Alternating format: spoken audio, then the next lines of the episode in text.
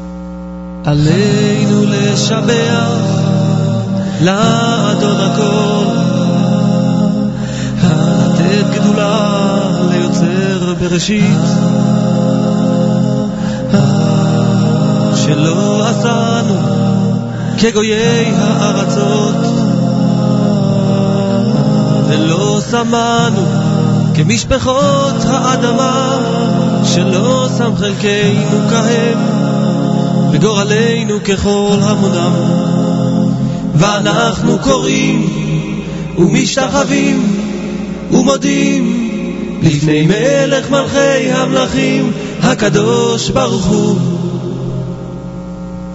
שהוא נוטס שמיים ויוסד ארץ. מושב יקרו בשמיים ממעל ושכינת עוזו בגובי מרומים. הוא אלוקינו אין עוד. אמת מלכנו אפס זולתו ככתוב בתורתו וידעת היום והשבות אל לבביך כי השם הוא האלוקים בשמיים ממעל ועל הארץ מתחת אין עוד עלינו לשבח לאדון הכל לתת גדולה ליוצר בראשית שלא עשנו כגויי הארצות. ולא שמענו כמשפחות האדמה שלא שם חלקנו כהם וגורלנו ככל המונם ואנחנו קוראים ומשתחווים ומודים לפני מלך מלכי המלכים הקדוש ברוך הוא שהוא נוטה שמיים ויוסד ארץ. ומושב יקרו בשמיים ממעל ושכינת עוזו בגובי מרומים הוא אלוקינו אין עוד אמת מלכנו הנפש וזולתו, ככתוב בתורתו. וידעת היום והשמות אל לבביך, כי אשר הוא האלוקים בשמיים ממעל ועל הארץ מתחת אל. נאי נא נאי נא נא נאי נאי נא נא נאי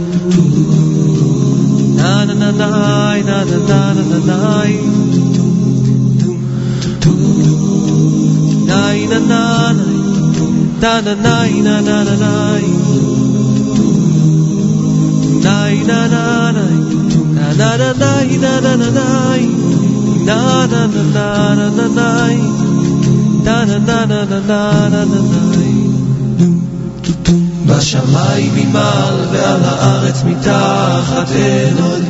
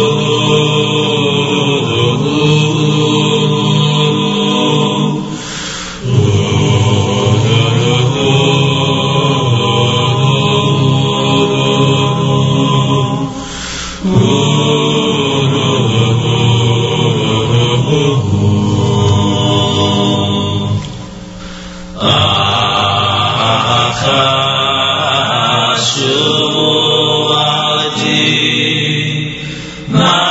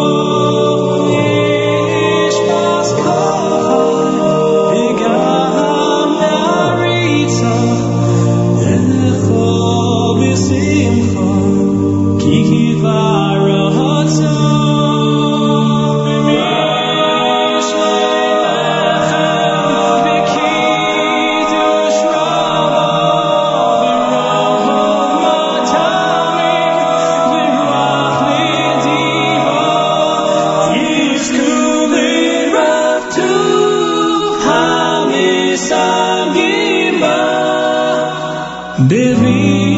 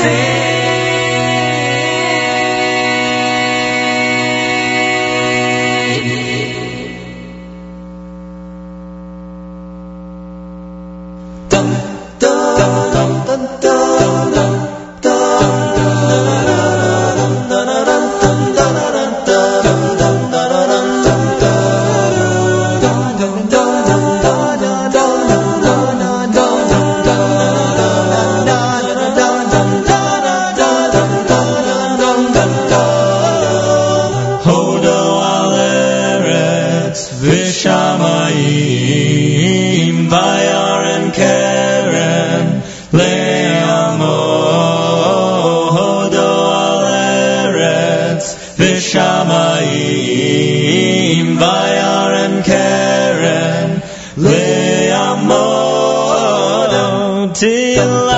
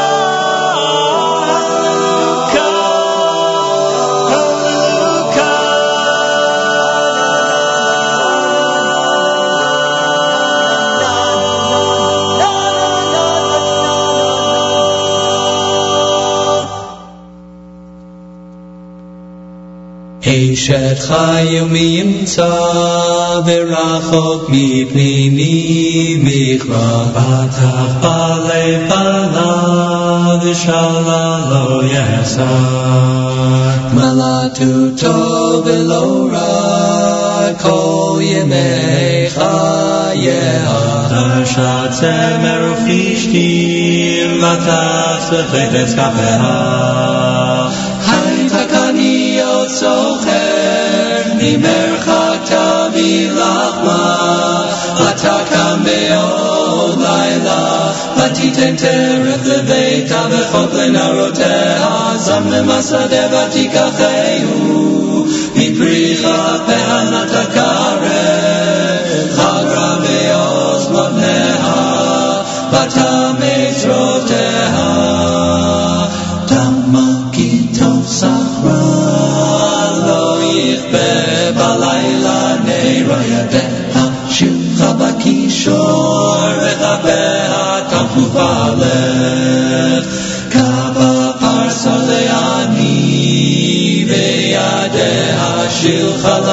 yon notira lebeit ki kicho beit alabuf shani, marmadi mastaza, shesh yagaman lebusha, no dabasharim balah.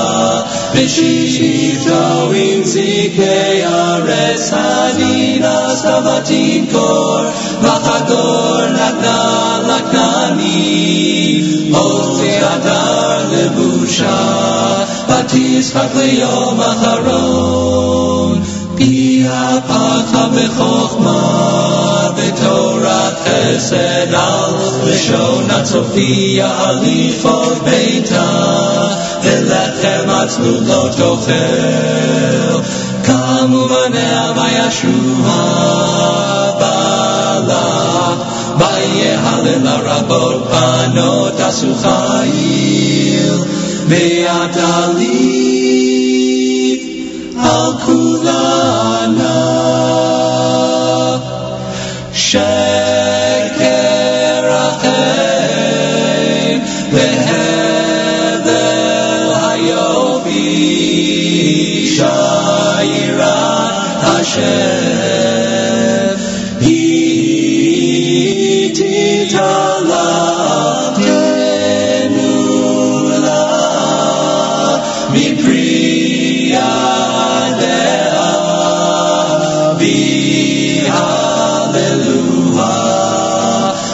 Shari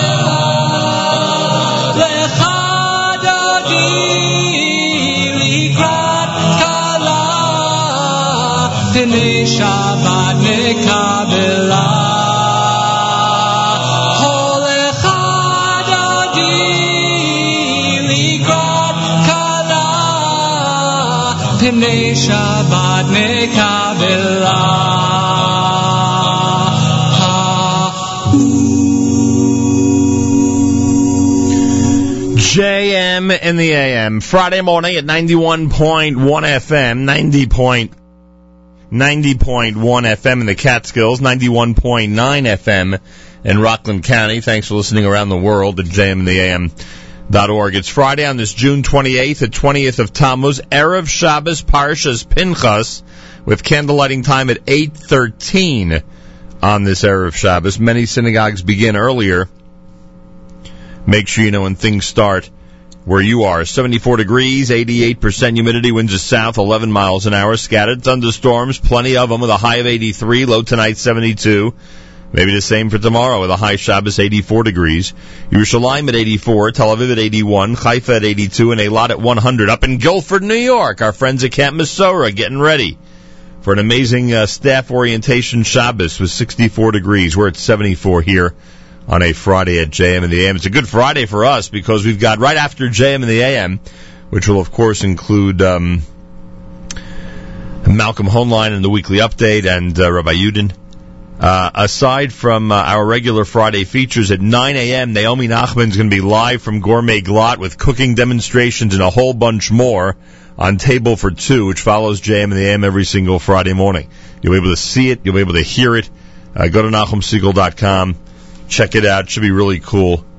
Uh, as we do that, uh, starting at 9 a.m. this morning, and then after that's over, we'll drift into our Erev Shabbos music mix on our stream all the way until candle lighting time. JM and the AM, Matis has announced what he's doing on Sunday. JM Sunday has been one of the most amazing developments of season number one of the Nachum Segal Network. And this coming Sunday, uh, is not disappointing, just like he is not disappointing us any week. Breaking news for JM Sunday. There'll be an extended discussion with Professor Lawrence Schiffman, Vice Provost at YU and Chair of the International Jewish Committee for Interreligious Consultations. Professor Schiffman will discuss his visit this week with the Pope. Based on what he told Matis so far, it promises to be a fascinating conversation. We'll also talk about the three weeks and what people don't really know about the history of this time in our calendar. The discussion will be will begin right after the eight o'clock news from Israel, which takes place in English uh, Sunday on JM Sunday. So check that out. He will um, he'll he'll do an extensive interview. He'll probably spend the entire half hour with Dr. Schiffman. So make sure to be tuned in between eight and eight thirty Sunday morning with JM Sunday. JM Sunday. I'm going to be on the road at that time. I'm going to try my hardest to uh, tune in, plug that old iPhone into the dashboard, and just listen. That's what so many people are doing, leaving it in there all day long, all night long, with great quality programming on our stream at jmandtheam.org. 19 minutes before 7 o'clock. Good morning. It's JM and the AM with brand new music from Zmiros. Oh, yo, yo, yo. Oh, yo, yo, yo, yo, yo, yo, yo, yo. Oh, yo, yo, yo, yo, yo, yo, yo, yo. Oh, yo, yo, yo, yo, yo, yo, yo, yo.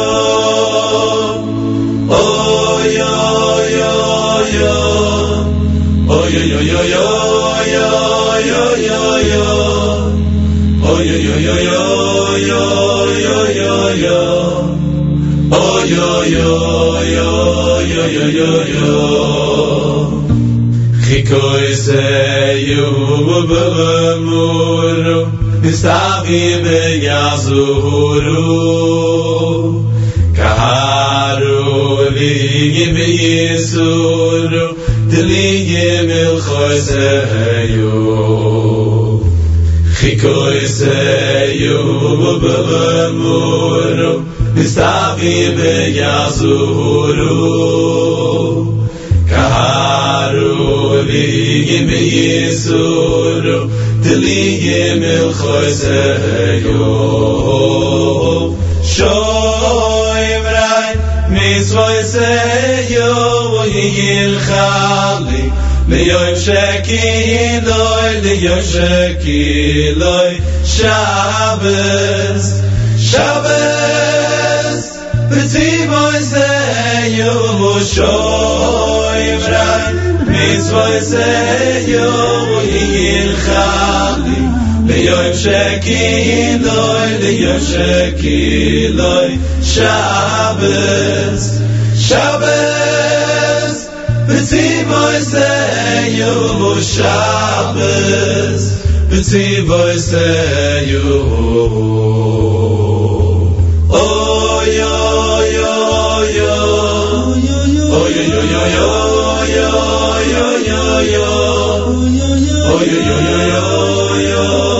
yo yo. oy yo yo yo yo yo yo yo yo yo.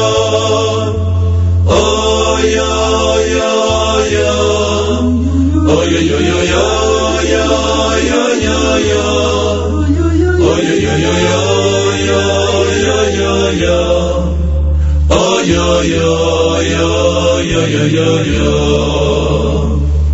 He is Nari, Mahayo, forgive me, Mahayo, forgive me. Lishi, Bigda, Chami, Chami. snari Mahayu Fakimi Mahayu Fakimi Lirshi Bigdan Sifartai Chamin Sifartai Chamin Al Yad done.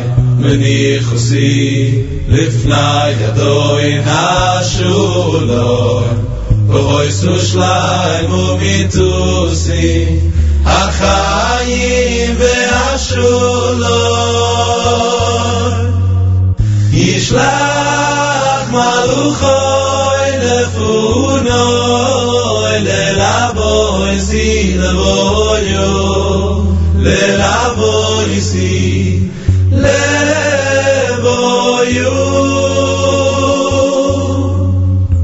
Bechois yeshiyos, yeshiyos, yeshiyos esufunor, menas kol yisi revoyo.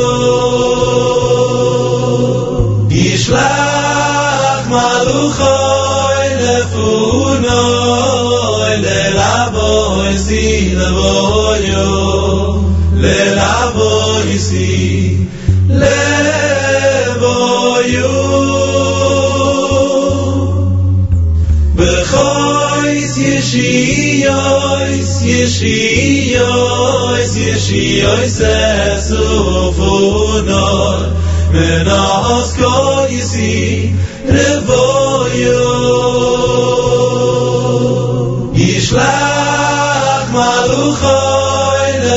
uno le la voi si le voglio le la voi si le voglio be khoi si shi yo si shi yo si shi yo se su fu no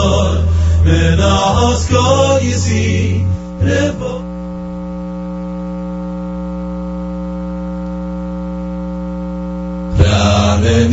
Tzadikim b'Hashem Raneni tzadikim b'Hashem Lai shurim, oy oy oy oy oy oy, lai shurim, no vo vo no vo vo vo, sehilo. Raneni tzadikim b'Hashem. רענני צדיקים בשם. Lai shurim, oy oy oy oy oy oy, lai shurim, no vo vo no vo vo vo, sehin lo. Hoy di oy hoy di oy hoy di, hoy di la shem mechinon, benai ve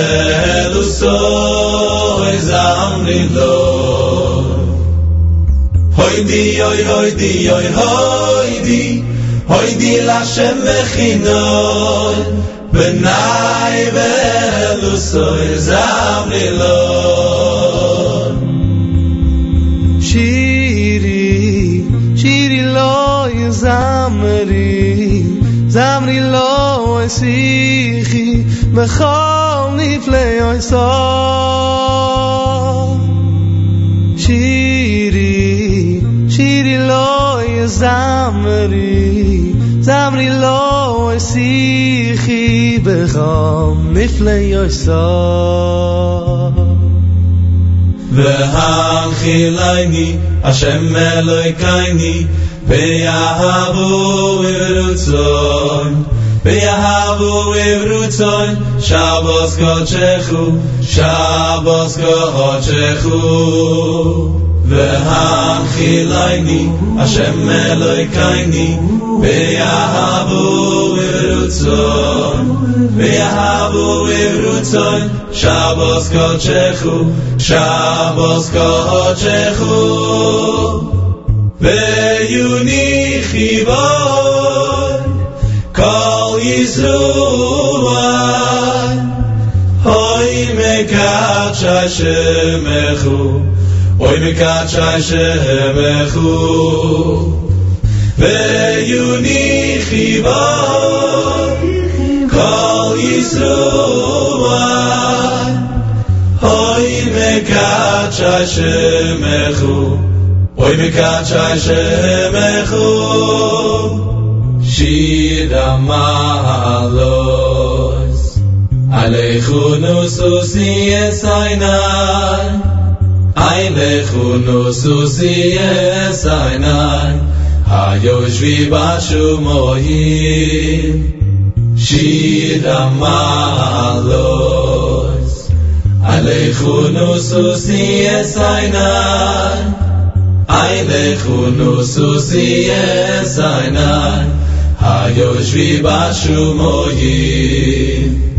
hinachi aina yavude mer yad adoinaye ki aina shivchu el yad givita ka aina inaini el Hashem melekaini עד שיחו hina khia hina yavude mer yad adoynaye ki hina shivchu al yad givita kai dai dai ni ela shem melekaini at sheye khunaini khunaini yashem khunaini kira suvani vis הרצוב ולא נפשייני. הרגש על הבלתי גייני חונייני השם חונייני כי רב סובה רב הסוב ולא נפשייני. הרגש על הבלתי גייני azay ki yusi kayle loy ki gemel yoy ve hu shay ves nevusi besim khuvi vigoyoy khazay ki yusi kayle loy ki gemel yoy ve hu shay ves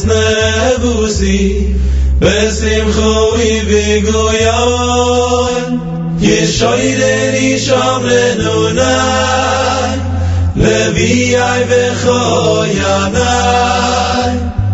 עוס ניסן הגל השם שבו סיוי לשם ישוידן ישום לנונן לביאי וכוי ענן. Osti sana galashe Shabbos rayoim nashe Yeshoide nisham lenunai Leviai vechoyanai Osti sana galashe Shabbos rayoim nashe Yeshoide nisham lenunai JM in the AM. Great medley of music from the brand new Zmiros a cappella CD that came out this past Sefira. JM in the AM with uh, Erev Shabbos Parshas Pinchas and candlelighting time at 8.13. Many synagogues begin earlier. Make sure you know when things start where you are. As we get ready for a uh, for the first of the three Shabbatot that are in the three weeks. You have this one, then you have... Um, next one, then you have Shabbos Chazon. three Shabbatot in the uh, three weeks. Um, a minute before 7 o'clock, and this is America's one and only Jewish Moments in the Morning radio program. Heard on listeners sponsored WFMU East Orange, WMFU Mount Hope. Rockland County at 91.9 on the FM dial, around the world on the web, jmnam.org. Do our news from Israel coming up. 7.30, we'll speak to Naomi Nachman as she gets ready for her 9 a.m. appearance at Gourmet Glatt, food demonstrations, cooking demonstrations, and more. That'll be happening on our stream at jmnam.org. 7.40, Malcolm Hoenlein. We'll do our weekly update. 8.15, Rabbi Yudin is scheduled to uh, call in from the Holy Land. And as I said, at 9 a.m. on jmnam.org, table for two with Naomi Nachman. Plus, right after that, our incredible Erev Shabbos stream. That'll go today from 10.30 a.m. all the way until midnight. How do you like that? Golly, it's all in the background. News from Israel is coming up. Matis has an amazing edition of uh, JM Sunday on Sunday in his second hour at 8 o'clock. Dr. Lawrence Schiffman, who just met with the Pope, will speak about it in detail with Matis. Make sure to be on our stream Sunday morning, jmintheam.org.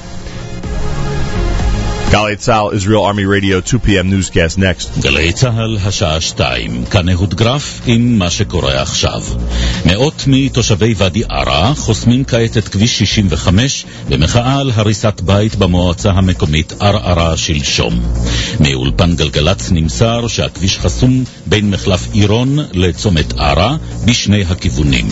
כתבתנו תמר ירושלמי. המפגינים חוסמים כעת את הכביש לאחר שהתכנסו מוקדם יותר היום לתפילה המונית במקום ההריסה. אתמול נפגשו מנהיגי הציבור הערבי לדון במקרה ההריסה הזה וכן במתווה בגין להסדרת התיישבות הבדואים בנגב שעבר בקריאה ראשונה בתחילת השבוע. הם החליטו להחריף את מאבקם ומתכננים השבתה כללית ב-8 ביולי. חשש לאלימות ברחובות מצרים בסוף השבוע הזה עם פרוץ הפגנות הענק נגד הנשיא מורסי במלאת שנה לתחילת כהונתו. כתבנו ג'קי חוגי. במצרים גובר המתח לקראת יום ראשון שבו יציינו מלאת שנה לכהונתו של מורסי. תנועות המחאה דורשות ממנו לפרוש ולהכריז על בחירות מוקדמות. אבל מורסי טוען כי שנה איננה מספיקה לרפא את שלל בעיותיה של מצרים. ההפגנה המרכזית והנפיצה ביותר תתקיים מחרתיים ליד ארמון הנשיאות, אך כבר היום ייערכו עצרות מקדימות בכמה ערים. בירדן הסתיימה פגישתם של שר החוץ האמריקני ג'ון קרי ויושב ראש הרשות הפלסטינית אבו מאזן במסגרת ניסיונותיו של קרי לחדש את המגעים לשלום בין ישראל לפלסטינים. בפגישה השתתף גם הממונה על המשא ומתן ברשות, סאיב עריקאת. כתבתנו המדינית עילעיל שחר מוסרת שעוד היום קרי צפוי להיפגש שוב עם ראש הממשלה נתניהו. ענקית הגז האוסטרלית וודסייד שוקלת להקים את אחד ממתקניה בקפריסין במקום בישראל. כתבנו יונתן רול. לפי דיווחים באוסטרליה, וודסייד עשויה לסגת מההבנות שאליהן הגיעה עם נובל אנרג'י, קבוצת דלק ורציו, ולבטל את הקמת מתקן ההנזלה בארץ. החברה הציעה בעבר לשלם מיליארד דולרים וחצי תמורת 30% מהזכויות במאגר לוויתן, ותכננה לייצא את הגז. אם תקים מתקן הנזלה בקפריסין, הדבר ככל הנראה ייתר את הצורך במתקן נוסף בישראל. התחזית גם מחר בלי שינוי של ממש בטמפרטורות. ולסיום, לידיעת המתרחצים. הים כבר גלי ומסוכן, והמדוזות כבר כאן. אין לנו דרך לחזות את זה, ייתכן שהנחיל, כמו שנה שעברה שהיה רק שבועיים שלוש, יחלוף במהרה. אנחנו מקווים, ייתכן שזה גם יישאר או יחזור בעוד אה, מחזוריות אה, הקיץ, אז קשה לומר. זהו דוקטור דרור אנג'ל מאוניברסיטת חיפה, מומחה למדוזות, שדיבר היום בגלי צה"ל עם אפי טריגר. אלה החדשות שעורך הדר שיפר. בצוות אדווה חפץ ואבי כהן.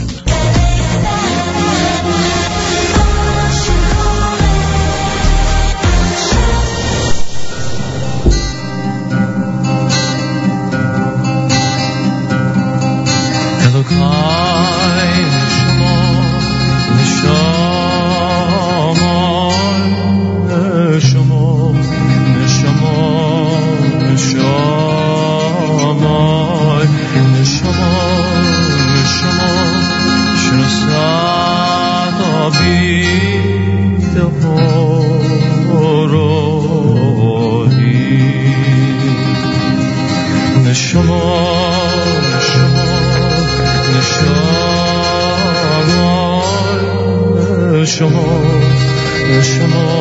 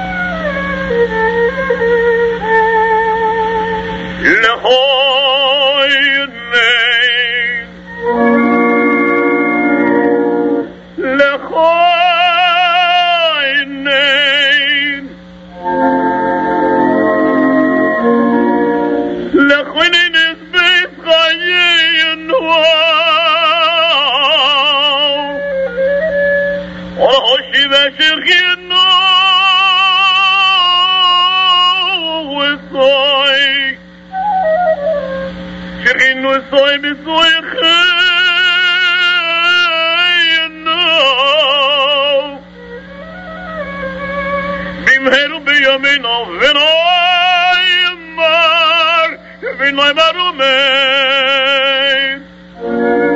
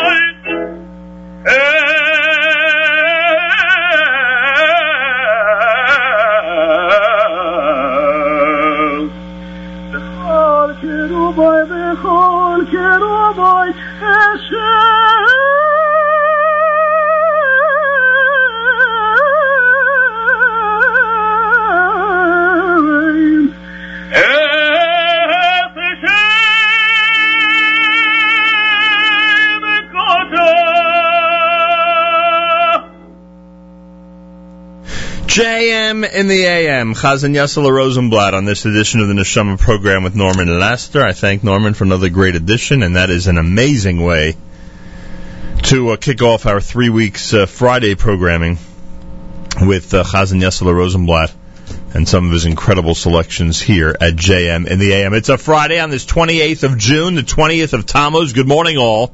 Erev Shabbos Parshas Pinchas candlelighting time at 8.13 on this Erev Shabbos. Matas tells me that earlier I said the uh, Erev Shabbos stream will go till midnight. I meant to say candlelighting, so don't forget that starting at 10.30 after Naomi Nachman live from Gourmet Glatt, it'll be a, a Erev Shabbos stream from 10.30 all the way until candlelighting. Speaking of Matas, on JM Sunday on Sunday morning, Dr. Lawrence Schiffman will speak with Matas about his visit with the Pope.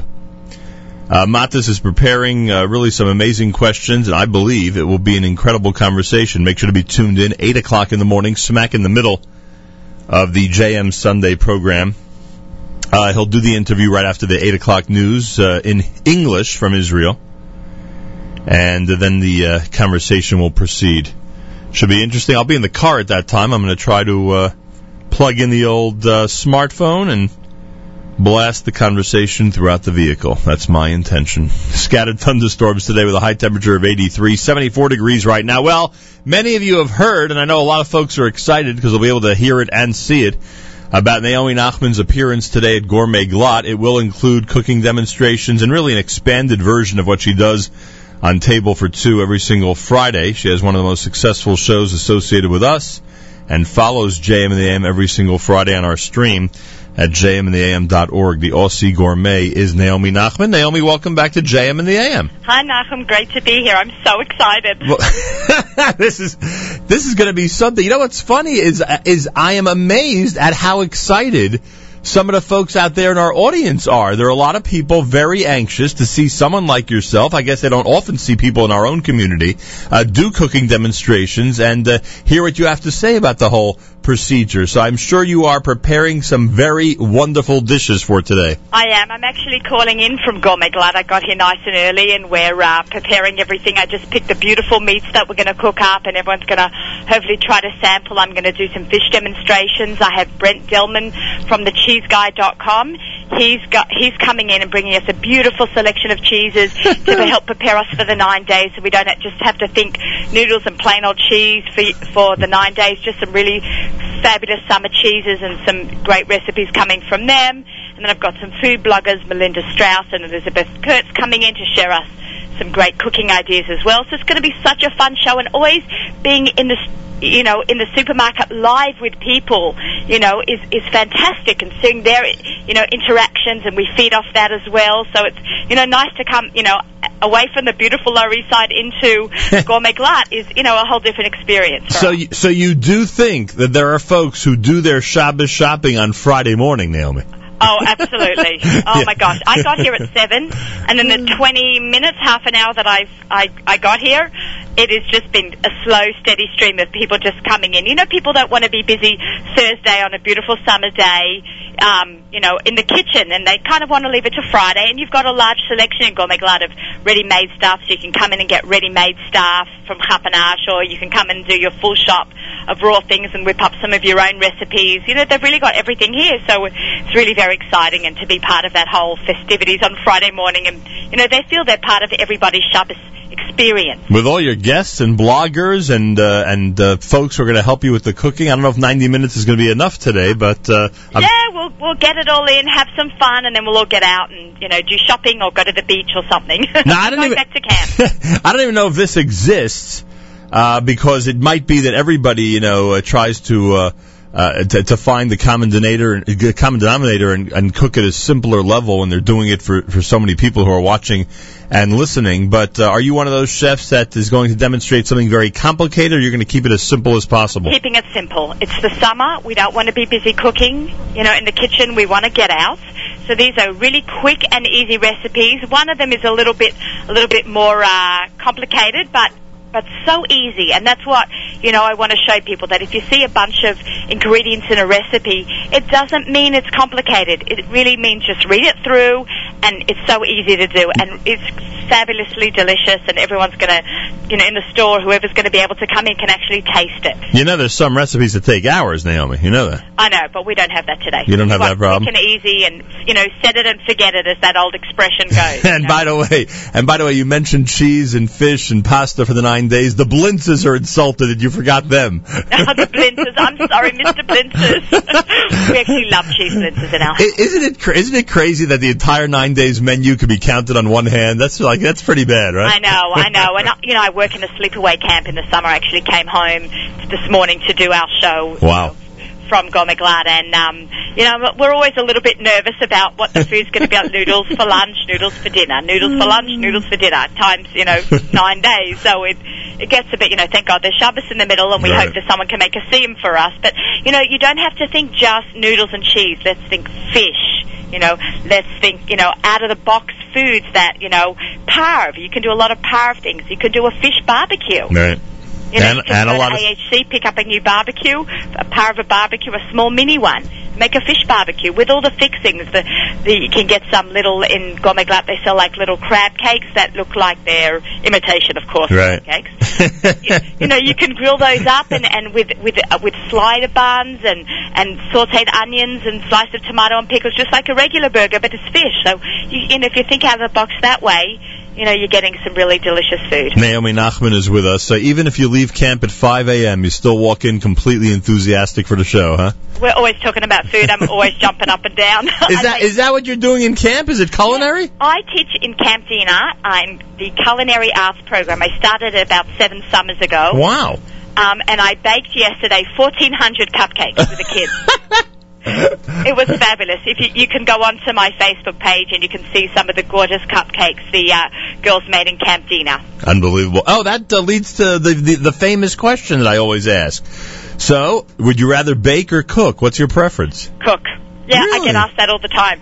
And and and, it, and it's by and, it, and it's uh it, it, cook is the winner by far. Yeah, yeah. I, I mean, you know, I'm not a big dessert person. I don't have a big sweet tooth. I like food. I like bread. I like pastas. I like cheeses. I like fish. I like meat. I like potatoes. You know. Wow. Uh, you know, I'm not so much. I will always try to order a dessert and have a spoonful of it. I, Right. I, I like food. No, I understand that, but but it, but in terms of creating it, you'd rather. yeah, I'm, you'd I'm more about the, you know, creating a really cool, funky appetizer as opposed to a really cool, funky dessert. Where do people find all your stuff? Uh, the website is, The AussieGourmet.com, A-U-S-S-I-E E gourmet.com. and uh, there they'll find recipes and a whole bunch of free information. Yeah, absolutely. I also write in the Jewish Home every week, which is a Five Towns Queens paper. I think sometimes I even see it in Brooklyn. But Right. Um, or people can email me at Nachum, at Naomi at NachumSegal.com. Um, they can, if they have questions about recipes, I'm always happy to answer them. Hmm. All right, folks, it's very simple. If you're anywhere near Gourmet Glatt in Cedarhurst, it's the Gourmet Glatt in Cedarhurst. Today at the 9 a.m., right after JM and the AM, go in and say hi to Naomi, although she's going to be pretty busy, so if she doesn't wave to you immediately, you have to be understanding. Uh, she'll be doing interviews, she'll be doing a whole bunch of conversation regarding food, especially food at this time of year, and on top of that, she'll be doing cooking demonstrations, literally on the spot, showing people what to do, allowing them to taste it. Should be very interesting. And as you say, Naomi, because it's early morning Friday at a massive kosher supermarket, the crowd is already building, huh? Yes, absolutely. I'm so excited. I hope everyone will come down or tune in on the web or on the apps or. Oh, we'll remind everybody between now and 9 a.m. Thank you, Naomi. Good luck today. Thank you so much. Naomi, Na- Shabbat Shalom. Shabbat Shalom. Sorry about that. Naomi Nachman is the Aussie gourmet, and at 9 o'clock this morning, her cooking demonstration and table for two program will take place at Gourmet Glatt in Cedarhurst. We'll have the option not only to uh, give you the audio so you can hear it on the stream at jmnam.org, but if you go to my website, you'll be able to actually see everything that's happening. I know a lot of people, I, I heard from folks this week, they cannot wait to see what is happening since they can't make it to Gourmet Glatt this morning. JM in the AM, 74 degrees, scattered thunderstorms, a high temperature of 83. We have amazing programming all weekend long. Not just Friday morning, but uh, Saturday night Segal will have Rummy tomorrow night, three week style. JM Sunday, Matis is going to be doing the uh, conversation with um, uh, Dr. Lawrence Schiffman, which uh, we are looking forward to. Dr. Schiffman just met with the Pope. Matis has that exclusive coming up on Sunday morning. So there is a lot going on, and there's a lot to uh, and there's a lot to um, uh, discuss uh, you can imagine on the on those very topics, and Matas will do it on Sunday morning. All right, Malcolm Hoenlein with the uh, weekly update coming up, and plenty more if you keep it right here at JM in the AM. Na, na, na,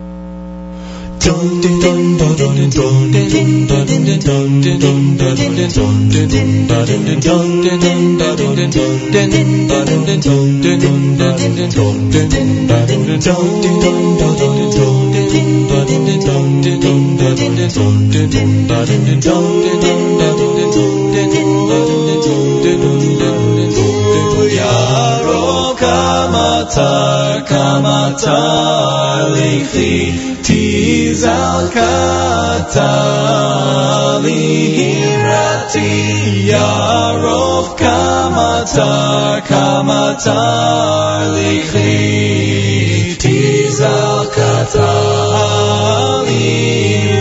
Tiarov kamata kamata likhi tizakata lihirati Yarov kamata kamatar likhi tizakata lihirati Tonu Hashem Avera, Tishma Haaretz,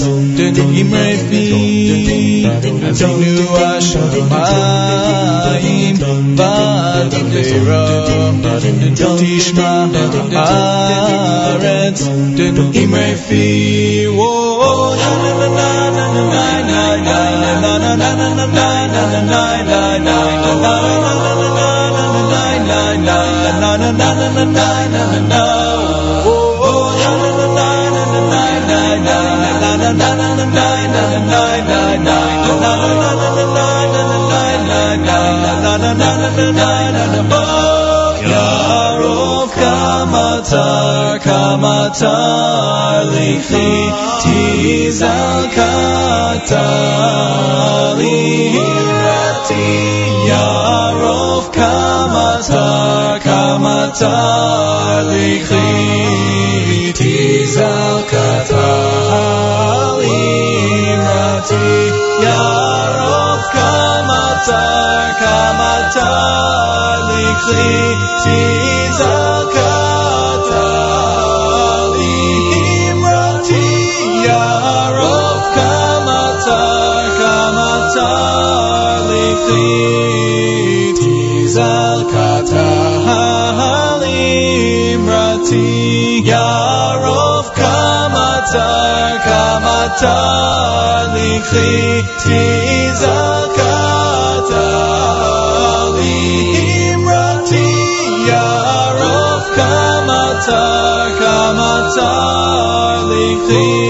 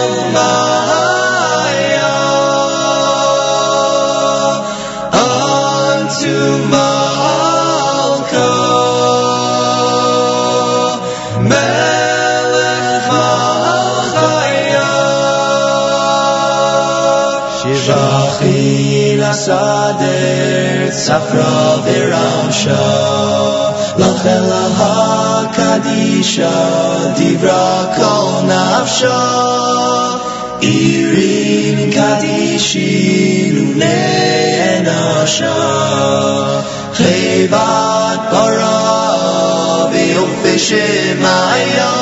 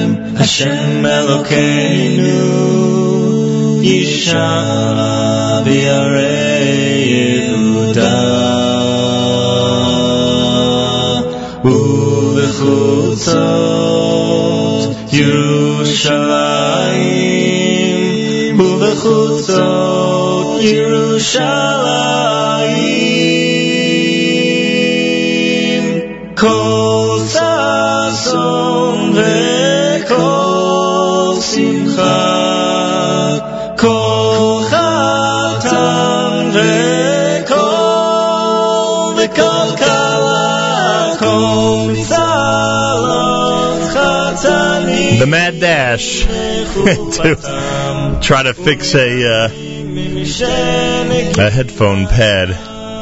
Unbelievable. You never know what happens in the world of live radio. Before Eve, with an amazing uh, array of uh, a cappella selections here at JM and the AM. Drop behind schedule with our weekly update. We're going to get started with Malcolm Hoenlein in just a second. I want to thank our friends at JewishWorldReview.com who continue to recommend to their uh, readers our amazing our amazing web stream all through the week. Uh, if you're looking for incredible articles of analysis and news regarding the uh, Jewish world and otherwise, check out JewishWorldView.com and we thank them and wish them a Shabbat Shalom. Malcolm Hoenlein is Executive Vice Chairman of the Conference of Presidents of Major American Jewish Organizations, joins us for the weekly update here on a Friday morning. Mr. Hoenlein, welcome back to JM and the AM. Good morning. We've discussed this before, but I think it's worth repeating, and I know when it comes to good news, you always think it's worth heading back and reiterating uh, stories like this. Uh, how did it feel this week when you got another call, I would suspect, that a uh, an item from the era of the Second Temple period had been found? Look, every one of these discoveries, coming as they do at the, this uh, sensitive time, reinforces the claim, the history, the reality in the face of all the delegitimizers, all of those who seek to deny the Jewish connection to the Holy Land, to Israel. Uh, we see repeatedly now the calls from the Palestinian leadership, from others, uh, seeking to deny any historical connection. And each of these discoveries is a tangible expression. I mean, it is the reality. It is, I think, uh, Baruch Hu is sending signals, but it's also a signal to us to remind us of our past, to remind us of our responsibilities to protect these things and, and, and realize that each of these discoveries is just uh, another step. And there's so much more yet to be found. The, the finding of intact cooking pots and uh, small ceramic oil lamps from the time of the Bayesheni, from the Second Temple. And they were in a drainage temple that was uh, exposed from the Shiloah pool to the city of David, to the beginning of, of Robinson's Arch, which everybody's heard about uh, uh, recently, and it, it, it's um, really remarkable because they say it connects to the famine that occurred during the Roman siege of, of Yerushalayim. And if you want to Google it, folks, check it out. Uh, it's a cistern from the Second Temple period, and it's the one that was discovered this week. And it is so important to reiterate this because sometimes we lose focus about what t- what time in history we have the privilege of living in, and this is certainly uh, one of the good ones as our history goes. Um, Malcolm, the uh, foreign ministry strike is driving a lot of people nuts. You know that Israeli consular services have been suspended. Uh, this is obviously the a, a very important time of year for Aliyah, for paperwork, for a lot of stuff that needs to be done.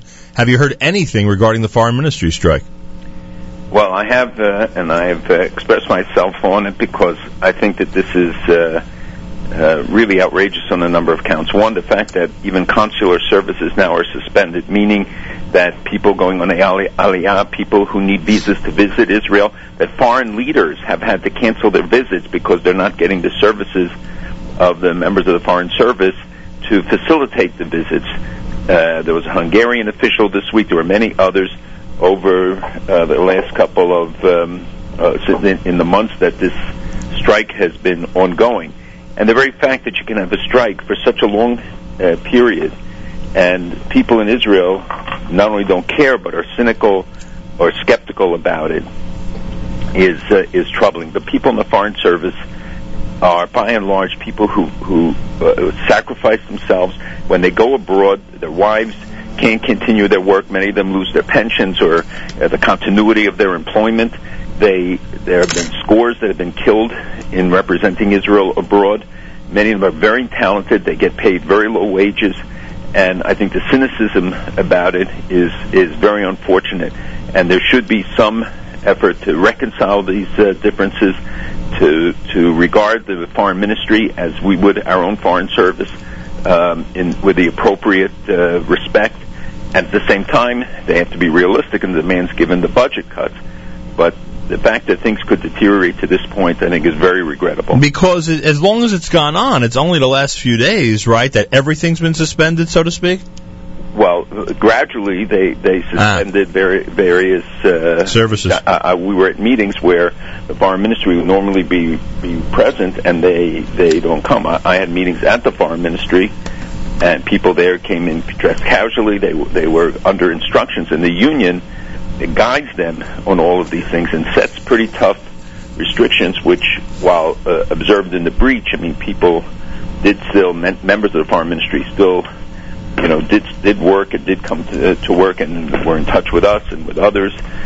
Uh, the the uh, this escalation, this is uh, the latest step, ends the consular services, which were continuing right. uh, despite the strike. And no end in sight, right? Like you, you wouldn't know if it's a day or a month or what, right? Right now, nobody seems to care about it. Um, the Prime Minister of Israel, a, a statement was attributed to him this week. I don't think it was a quote, but I think it was a report uh, that he said he would uh, release more terrorists. Now, this is in an effort to secure the release of certain Israelis, or, or, or for what reason would he consider releasing more terrorists, or more those who've been incarcerated for terrorism? No, this is part of. This was supposedly going to be part of the deal with getting uh, Abbas to the table, but he has said that he will not uh, release. Abbas is demanding the release of prisoners again, and what Netanyahu, that I know, said uh, was I know what's going to happen. He'll pocket this. He'll come to the talks, and a week later he'll break away and then make a demand for another release and another release, constantly seeking to up the, the ante for um, you know for negotiations.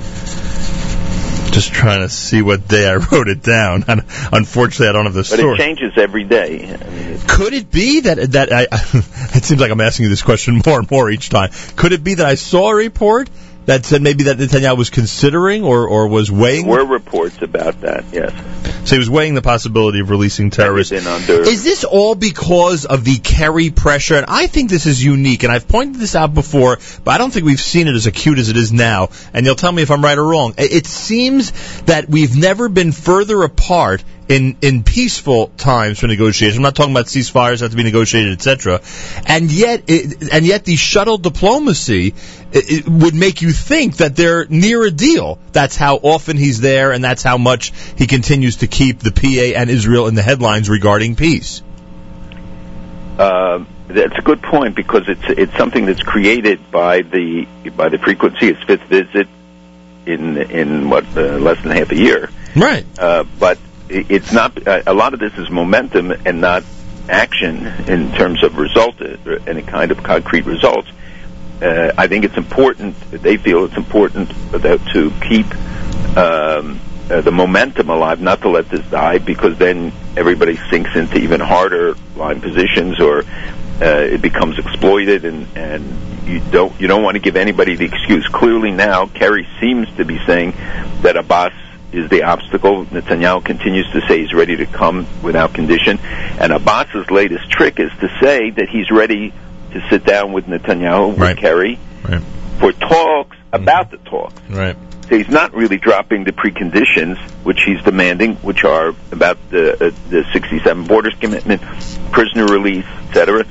What he's saying is, I will sit down with talks so that he won't be take the blame. But he said, but then then he'll st- set the conditions for the talks. Right. Um, it, it, we've ne- I mean, we never saw Hillary travel in half a year this often, unless we just didn't notice, right? Well, she also went to different areas. This is his primary area of responsibility. And that's because of the president, or he made it his he, he made it his thing. I would think that, uh, but both are true. That he's always had an interest in the Middle East. He's always made this a, a, a key area of his involvement. Uh, but I think that the president sort of gave this area to him to, to play with, um, and that other places like China, et cetera, are, are remaining in the, with the, in the White House's purview. And remember, it's been complicated because you had the prime minister again resign, the new prime minister when we spoke last week. Yeah, just he had, handed he did his resignation, then he rescinded it, and then Right. he's back. He's resigned, and you see they don't have so quickly anybody to to replace him. They're also saying, you know, that meetings that they don't want Jews in meetings, even with reporters. So the the true nature of of what the, the positions that they're advocating become uh, uh, more and more clear.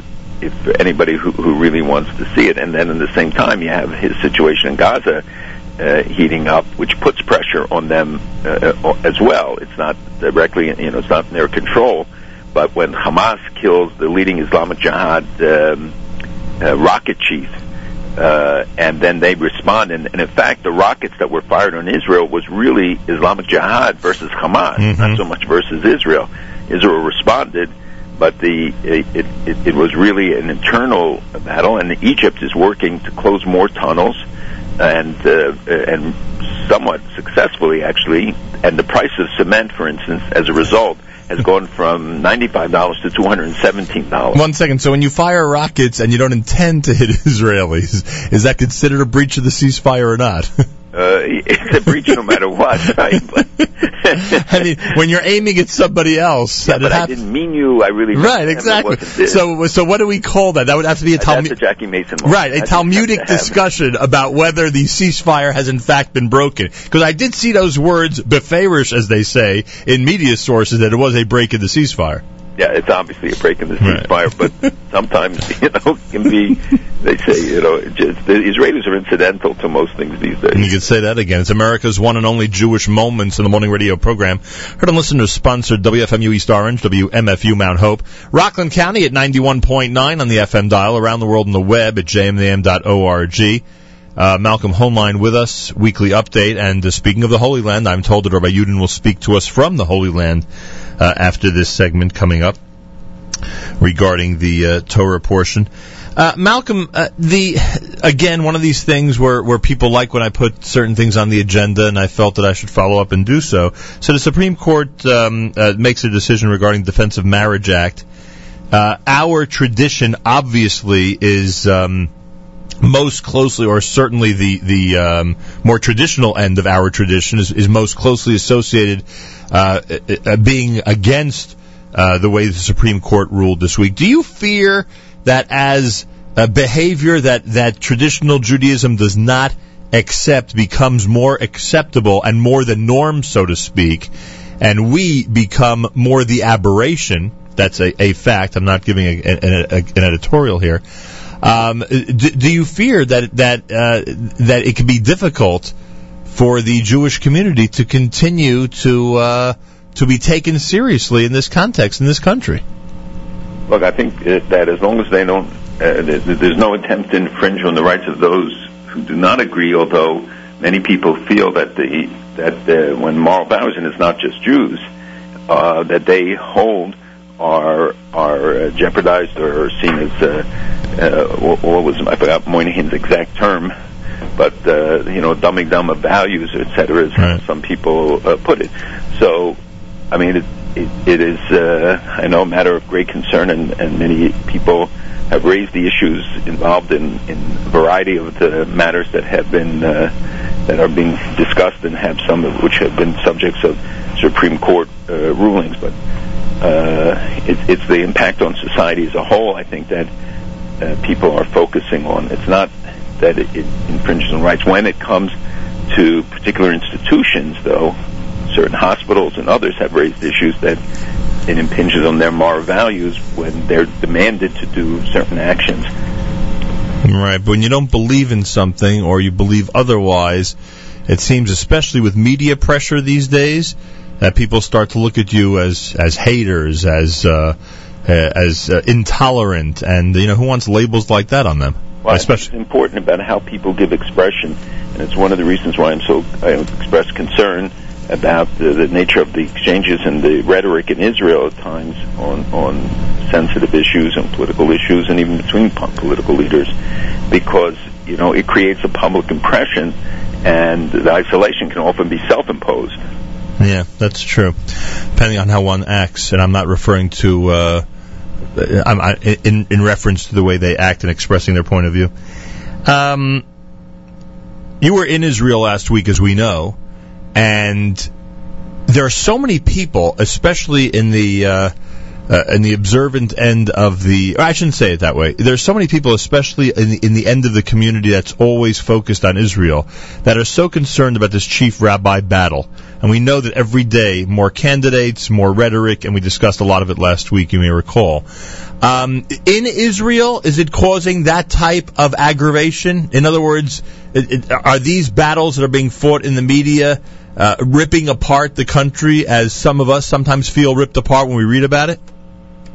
I, yes, absolutely. It's it's very serious. I was present at a, a wedding of the Rav of the Kotel, and, and Rav Stav was there. And on the way out, I saw the, that he was harassed by uh, young people and others. Uh, uh, and it's a subject of discussion everywhere. And because there have been overlays of accusations against certain individuals over the past uh, few days, um, uh, of people involved in uh, the rabbinate, and uh, that the this uh, the race absolutely has uh, a much broader ripple effect, and it and it tends to undermine further the confidence in the in the position, and for those who are let's say less connected and who are skeptical anyway, uh, it adds to that skepticism and the feeling that this is. Uh, uh, maybe it's unnecessary. There are people calling for the dissolution of the chief rabbinate, people calling for reform of it. Uh, so it, on all sides, I think it's negative, and it also pits groups against one another, and they destroy people in the process. And I assume this will go on at least for another month till the election takes place. It seems it could go on for a long time. By the way, do you know who who officially elects, like what committee and how and procedure, or I do, but I don't want to get into it because I don't understand it. Right, it's a very difficult it's very, committee. It's complicated because there's a council of the of the rabbinate with uh, people appointed, and uh, it's complicated. Um, and and speaking of battles, uh, the and I'm sure you've been involved in this one more than once. So we we read again about the EU and products from Judea and Samaria. They they want that on the label, right? They think it's consumer friendly to let people know that certain items that have been that items that have been manufactured come from Yehuda and Shomron, correct? That's exactly what they're saying. Is that this is not a boycott as it's been charged, but in fact just letting the consumer know that they can they know the origin. They don't bother uh, with Catalonia to do it. They don't bother in all the other disputed areas to make sure that it says exactly what the geographic origin is. And clearly, it's meant to be discriminatory. What they don't realize is that it's much more discriminatory against Palestinians because they're the ones who are employed and who will lose jobs. And uh, the, the Israelis, the Jews can move their factories across the Green Line, um, and that uh, very often that punishing their own people. You know, you see SodaStream goes over a billion dollars valuation, right. despite being the subject of a of a lot of controversy. So it, it is not to be dismissed. This is a trend we see that in Germany, people introduced uh, such legislation in France in the last two days, and I'm meeting today with the Minister of Interior there to to address this issue. It is part of the delegitimization campaign of the boycott, divestment, and sanctions campaign. I've talked about it for a long time. It's here as well. Uh, there are people who are pressing for those kind of measures uh, here. Thank God it's it's not yet uh, caught on, but we should not dismiss it. And you know that in Europe there's a survey that shows that half of the Jews in Belgium, France, and Hungary are now considering emigration from those countries Wow. and from other countries as well. So it, it adds to the climate. It becomes part of the, you know, anti-Israel, anti-Jewish uh, efforts. Yeah, no question about it. And uh, if we had time, you can go into the whole history. I'm sure you've been battling this for years and years. All right, we got to do Syria and Egypt, uh, and but, but I gotta, I just humor me for a minute. We we know that uh, we have somewhat differing opinions on Snowden, uh, but we I just got to ask you, I, I di- wasn't it obvious to the president of the United States that if he would start a public battle with Putin? Uh, he would likely lose. That Putin probably would not back down to U.S. demands for extradition. The U.S. was very careful in the way they phrased it, and they're approaching it knowing that uh, they had very little leverage. And uh, Putin could argue that he never left, he never really was in uh, Russian territory because he was only in the airport, which is international territory, et cetera, et cetera. Um, he was never going to give in on on this demand. We don't know what information was transferred to to Moscow from uh, Snowden. Uh, this is a huge embarrassment. It's a story that's not going away, and the fact that he will find safe haven in Ecuador or someplace else, and will be able to continue to provide the information. He has on four computers that he's carrying around with him. So it, it is uh, definitely a, a matter of concern. If I can go back just one Yes, second, because it's an issue that I know a lot of people have followed with us, the Al-Dura case, Mohammed Al-Dura, and the f- case against the French television, the report that came out in Israel that we reported on two weeks ago, three weeks ago, that there was no Mohammed Al-Dura. uh, I mean, if, there was no killing, no evidence that Israel was responsible, etc. The French courts came out against uh, Philip Karsenty, who had charged uh, the French television with defamation for uh, accusing Israel, and they ruled against him. This is on appeal, and uh, it's it's a very sad decision because clearly he was right, and the uh, whether the, the language was exactly the right language to use or not is irrelevant. It's the message that this sends. it does not in any way undermine the fact that uh, the results of all the tests and everybody's examination is that Israel did not kill this guy. So it may have been a semantics issue that. Uh, Well, it is because he used the term. If he hadn't accused him of uh, defamation, he actually won the, the factual. Right. We've seen that before. There's precedent of that. There's always precedent. Um, yeah, that's true. Um, and back to Snowden for a second. So he'll definitely find a country for safe haven. I mean, he's not. He, he will not be hunted down and assassinated, or we don't know. Uh, well, the U.S. said they won't scramble jets Right. to get it. But you don't necessarily need jets. Is willing to sacrifice uh, a very lucrative uh, financial arrangement, you know, special privileges with the U.S. in business trade. So clearly, they're continuing. I mean, don't you? You have to. You have to, as somebody who is who is enveloped in Jewish existence for all these decades. You you have to have some level of fear or paranoia about what he has revealed, about what what our uh, national government has done to uh, to know as many details as possible about every citizen. Even it's got to. It's got to. Can be chased. I know, but it's So, got to. It's got to scare you. it I mean, what does it? I hate to ask you what it reminds you of in terms of. I, I know exactly what you mean, and look, we hope the United States has certain has more restrictions, but unfortunately, what we've seen with the IRS, with other things, raises a lot of concerns on the part of people. I hear it from them. I, I share it. We don't know how much of what we say and what we do is, is monitored or or can be used. Um, I hope that it's it's uh, restricted and that there are some, there are governors and controls, but you know certainly doesn't appear that way by the initial revelations. Did you read the cover of uh, the cover story of the New York Times Magazine on Sunday? No, no. All right, get to it. Get to it when you have a chance. Okay. Because you can even find it online because it will frighten you about what everyone knows about everything, uh, especially those who are in Washington right now. Uh, they took it to a new level during this election campaign. They took it to the, the most recent one. They took it to a brand new level. Uh, are there UN peacekeepers in the Golan or not? Yes, there are UNDOF forces, uh, and they have been renewed, actually, but the, we, we, the biggest contingent, the Austrians, have been removed. The Russians have offered to send troops. Israel's always sensitive about which countries send troops there, that, uh, but the truth is that they've been largely completely ineffectual. Their presence is important, their, their activities uh, much less so. They did not stop the importation of tens of thousands of missiles to, to uh, Hezbollah in violation of what their uh, commitments were. So they're there. Hopefully, they'll continue to be there, and even more so that they will really do a job. Uh, and as the Syrian death toll continues to escalate into the six figures, it seems that it doesn't uh, stir anybody to intervene to any uh, greater degree than they have till this point. Well, nobody knows exactly how to intervene at this point. We see that uh, Saudi Arabia is sending anti-aircraft missiles. sorry. And uh, the United States has said they're training and vetting fighters to, to use the new weapons they're sending in. I don't think that there's a shortage of weapons.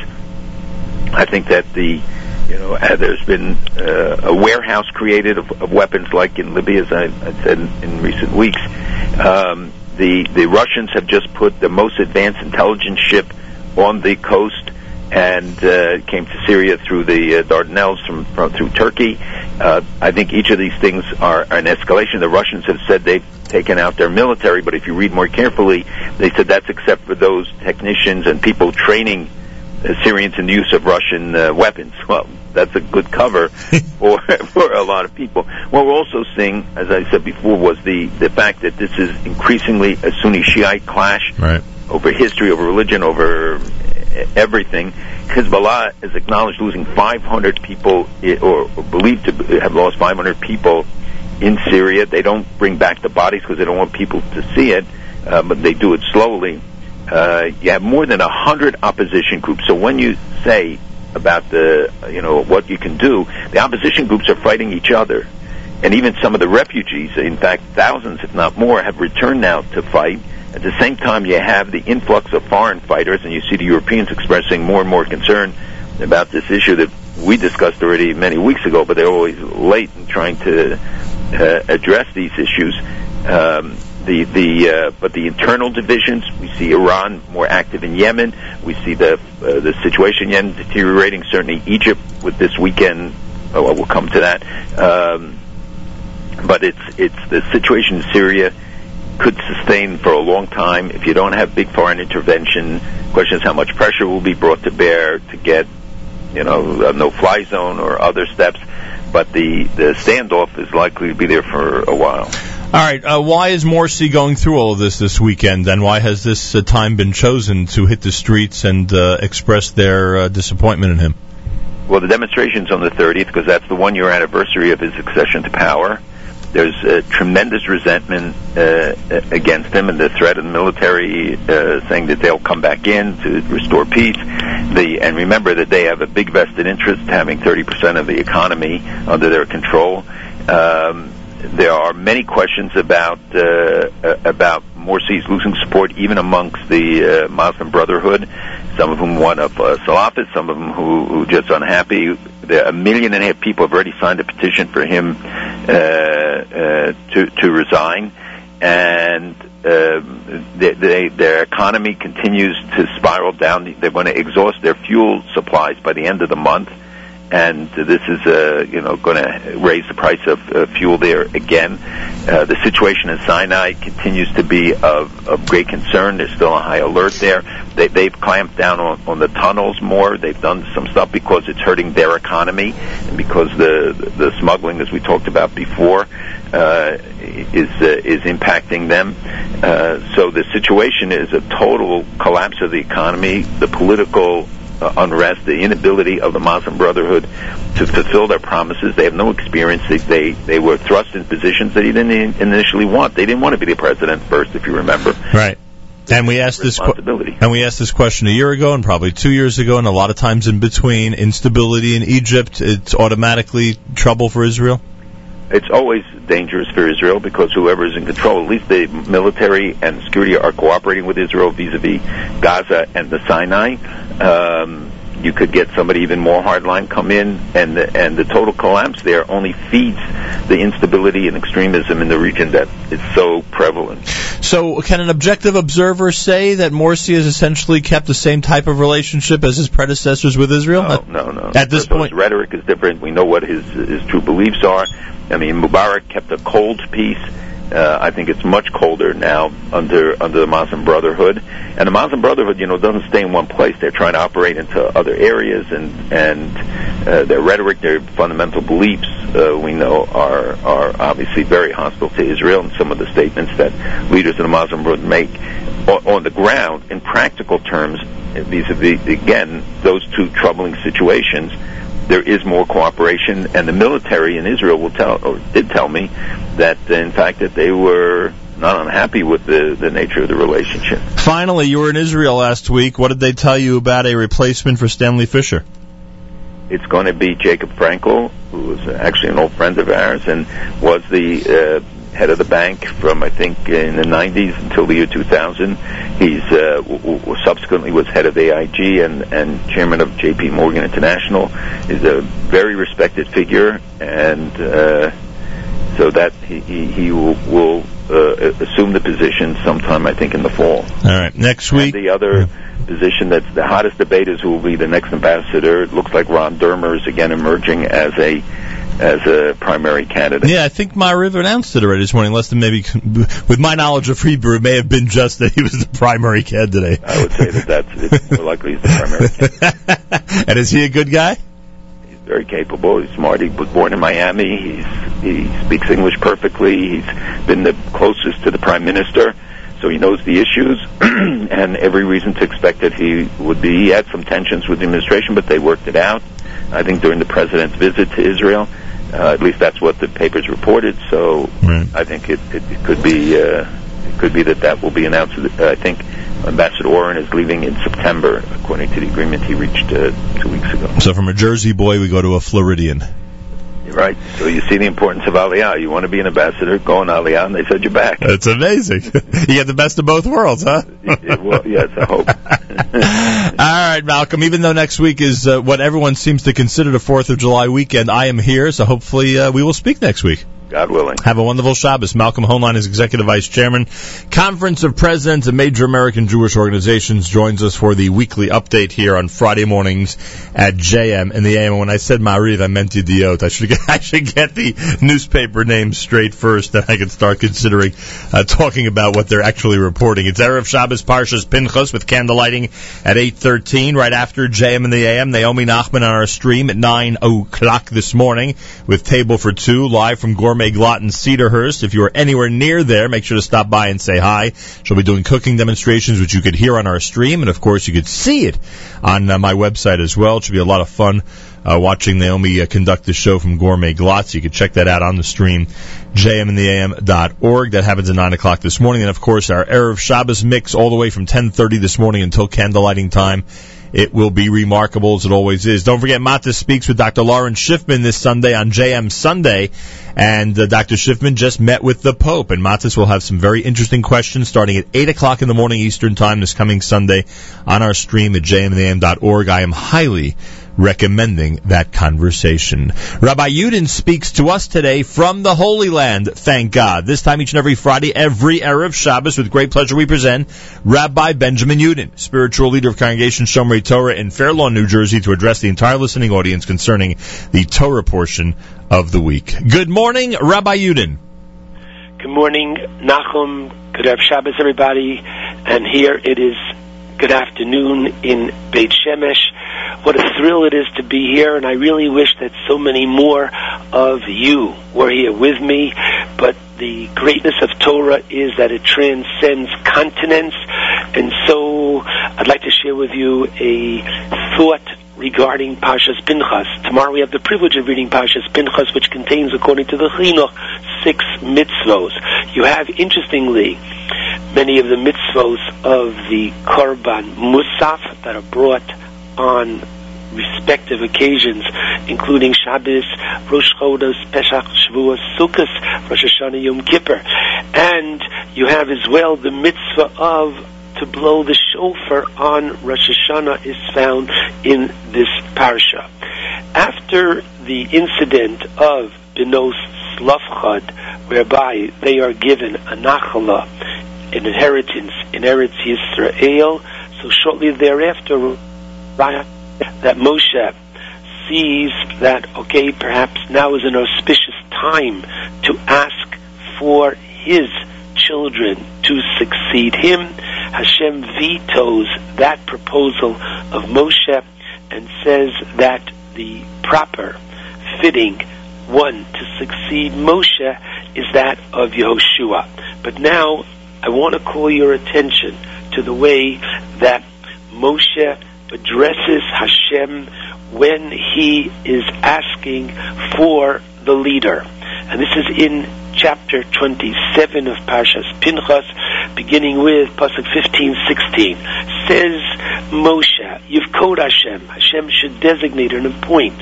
And interestingly, look at the title that Moshe ascribes to Hashem, Ruchos L'chol Basar, literally the God of the spirits of each flesh. So Rashi tells us What kind of a approach is this to Hashem, and why is he using this as a preamble for a leader? Lamanemar says Rashi, Omar Lefonov, Moshe says to Hashem, Ribono Shalolam, Master of the universe, Galui v'yodu alefanecha, you know, Daito shokol echad v'echad, you know literally the mindset, the intelligence, and literally the thinking of each individual. The Einandomin zelozeh, and they are not alike one another. As the Talmud says, just like each person's facial appearance is different, Kishem she'em partzufeim domos. Similarly, kach ein deoseim. So too is each person's mind different and unique. And therefore, says Moshe to Hashem, Malay aleim manig. Please appoint for them a king, a leader, sheyesovel kol echad v'echad lefi dato that he be able to tolerate each individual according to his essence. And that Rashi is quoting from the Tanchuma. When, two psukim later, Hashem says to Moshe, you asked for it, you got it. Vayomer Hashem el Moshe, kach lucha es Yoshua bin Nun, ish asher ruach bo. So what does that mean? A man who has, quote, the spirit what kind of spirit are we talking about? What kind of an ability? Says Rashi, Kasher Sho'alta. Moshe says Hashem, I am giving you what you asked for.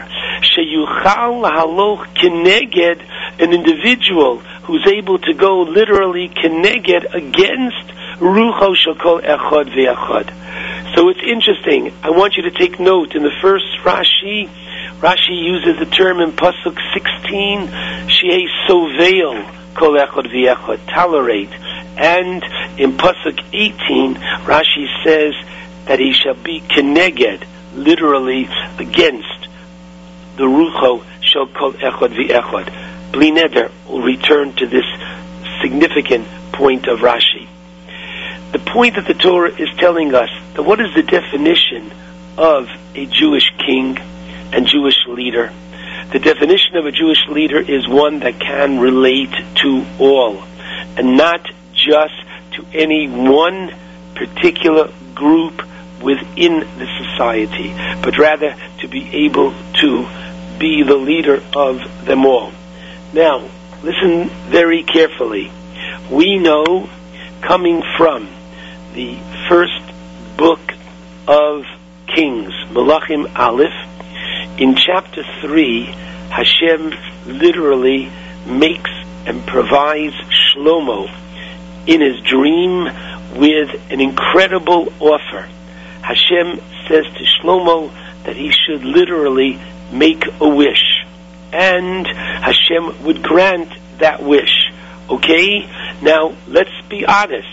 If we had that opportunity to make that one wish, where Hashem says, Vayomer Elokim, in chapter 3, verse 5, Sha'al ma'atein loch, right? Ask, and that which I shall give you, okay? So now watch, listen to the, we know, the incredible answer that Shlomo gives.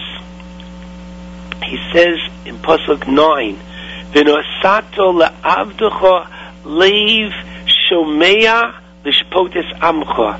Give me, please, a heart that will be sensitive to listen, to judge your people, lavin, that I should know and distinguish, differentiate, being tov lara.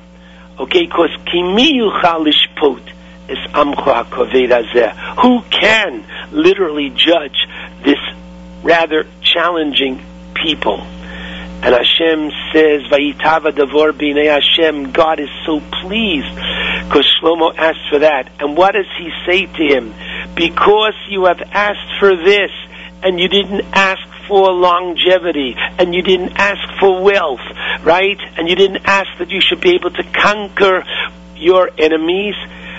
But what did you ask for? You asked for intelligence. I will give you number one, Lev Chacham Benovon. I will give you intelligence that no other man had. And there never will be a man as smart and as wise as you. And once you only asked for this, guess what I'm?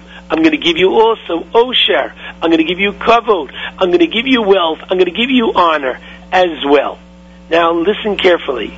Shlomo awakes in Pasuk 15. And immediately this is followed by one story. It's a story that most every one of us is so familiar with. But before we talk about this story, amazing, ask yourself, was not Shlomo brilliant as an economist? And did he not take the economy of the people of Israel and certainly move it in a great way? And was not Shlomo brilliant politically? And was not Shlomo brilliant in a military way? He was brilliant in every way. And yet, there's one story and one story only that reflects the brilliance and the chachma of this man. Namely, we're told starting with Pasuk 16, two women come to the king. Now tell me about these women. From what class of society are they coming from? Shtayim Nashim Zonos. Two prostitutes. They come to the king, and the first one speaks and says to him, You should know me and this woman, the two of us, live in a single house alone. No one else in the house. And three days ago, I gave birth. And three days later, she gave birth. Both of us, no one in the house except for the two of us, and her baby died at night because she suffocated it by sleeping on it. And so what did she do?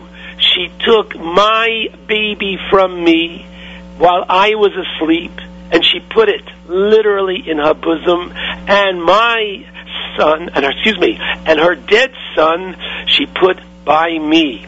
I woke up in the morning to nurse my baby, and behold, it is dead. And I looked in the morning and I saw, my goodness, this is not the son that I gave birth to. And the other woman said, no, the living baby is mine and yours is the dead one. And this was back and forth. The other one said, no, the dead son is yours and the living son is mine. And they speak this way in front of the king. And after Shlomo reviews what each one says in Pasuk 24 of chapter 3 in Malachim, Vayomer HaMelech Kechuli Cherev, the king says, bring me a sword. And you can only imagine the tension that existed in the room. What in the world does the king want a sword for? Vayoviu Acherev Melech, and they bring the sword before the king. Vayomer HaMelech, and the king says, Gizru es hayelet achai l'shnoyim. Cut the living baby in half. Give one half of the baby to each mother. And the mother of the living baby, because her literally her emotions and her compassion was so aroused regarding her son, and she cries out, "Be Adoni, please know my master. To know Allah. Give her the living child." Ve'hameis al misu, but don't kill my baby. Vizoso meris, and the other one says, Gamli gamloch, lo yiyah. I won't have him, you won't have him. Gizoru. Cut him in half. Don't ask what the other one was thinking. The Mepharshim do talk about that. But the king said. Give this one, the one that cried out not to kill the baby, give her the living child. Don't kill the baby. Emo. That is its mother. Shlomo was brilliant. And the word, the next pasuk, the Vayishmu Kol Yisrael, the entire nation heard of this mishpat, this judgment, which the king ruled. Vayiru mipnei hamelech, Kira'u, they saw ki chachmas elokim bekirbo. They saw that literally the chachma of God was within him. Remember, this is the only story. And what do we have after that? Vahiyah Melech Shlomo, Melech al Kol Yisrael. The very first verse of the next chapter, King Shlomo was the king over the entire nation. What a powerful story. What a powerful lesson. The lesson is that each and every one of us have to realize that while we might not be Shlomo, Melech Yisrael, but each father who's the head of his family, and each employer who's the head of his business, and every principal who's the head of his school, and every administrator who runs a program, each and every one of us has to realize, as the Rambam writes in chapter 3 of Hilchos Malachim Alachavav, Shalibo, the heart of the king who lave Kol Kahal Yisrael, the has incredible sensitivity, feeling for all that are underneath you. You have to be able to re- relate to all. And literally, as Rashi tells us at the very beginning of creation, in chapter 1, Pasuk 26. Adam. God says, let us make man. God forbid us. There's only one God. Who's the us? So Rashi tells you on the spot that the Torah does not hesitate from teaching us derech eretz umidas anova. The God is consulting with his heavenly tribunal and court.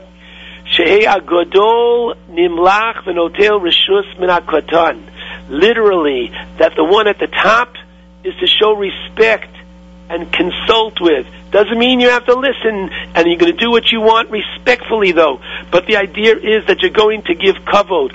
And this is the tension that literally every parent faces. On the one hand, what did the Rashi say?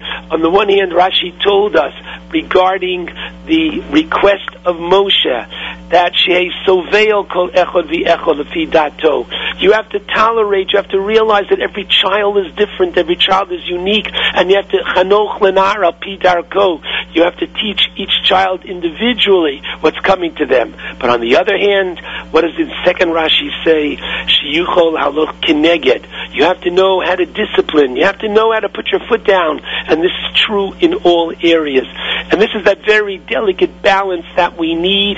We need this in the home. We need this in the synagogue. We need this all over. And this is what we need, especially now during the three weeks during this time especially, we have to show more tolerance, more respect, more Ahavas Yisrael one to another.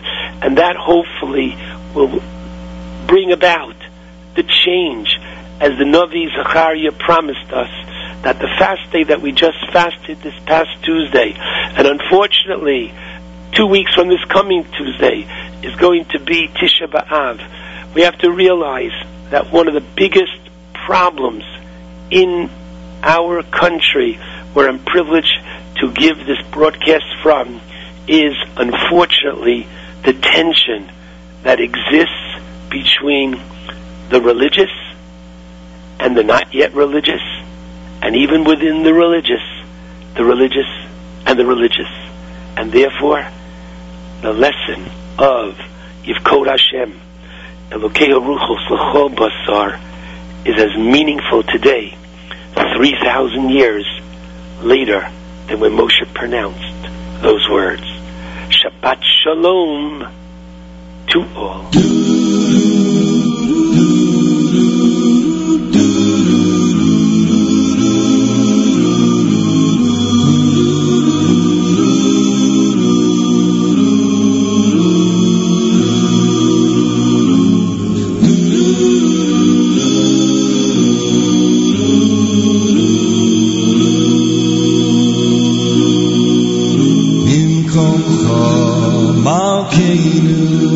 Sophia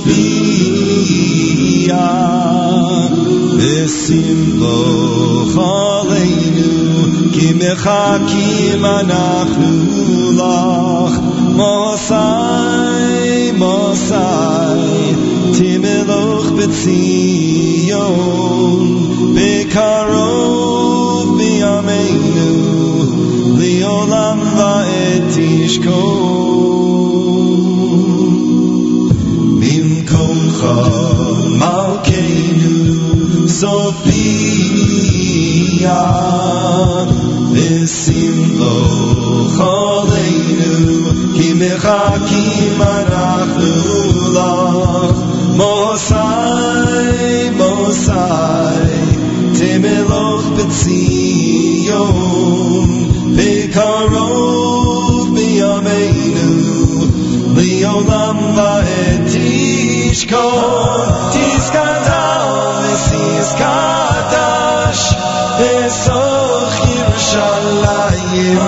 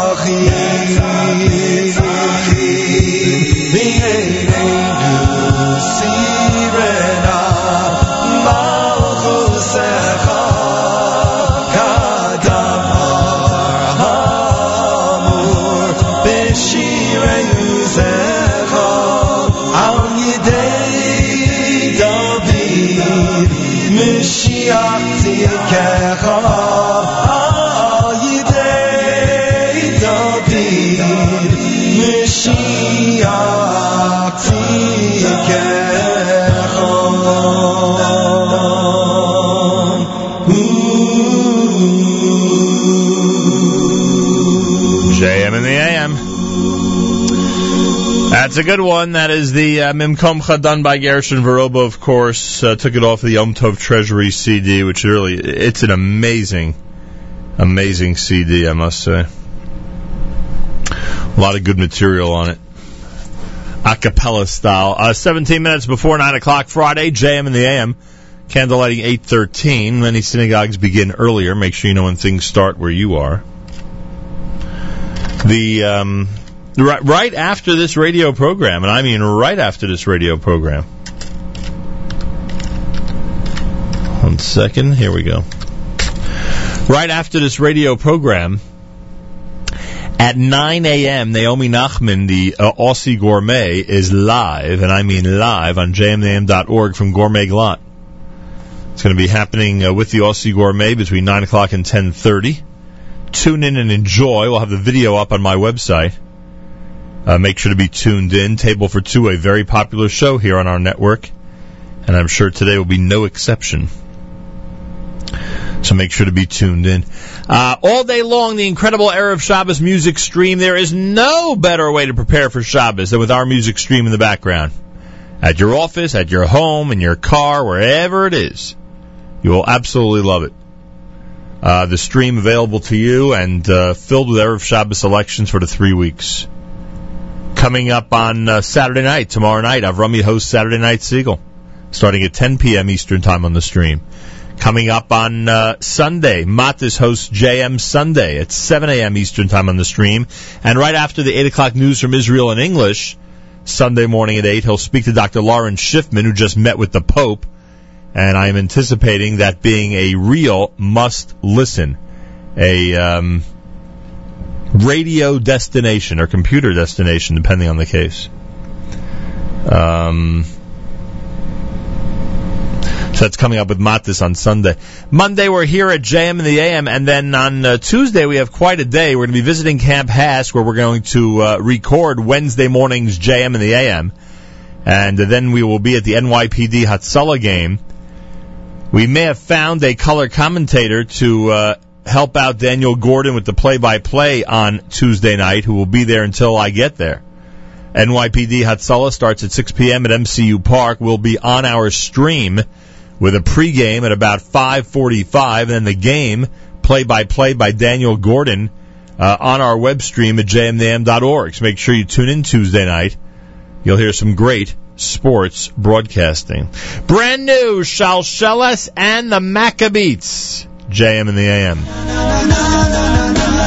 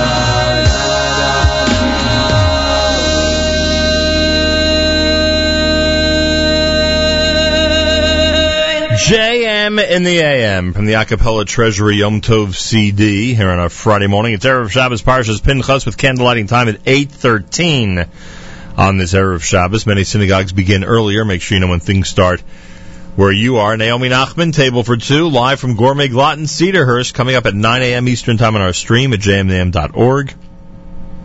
Make sure to be tuned in for that and plenty of great programming all through the weekend on our stream. Make sure to be tuned in and enjoy. Time to take a Shabbos with Journeys at JM in the AM.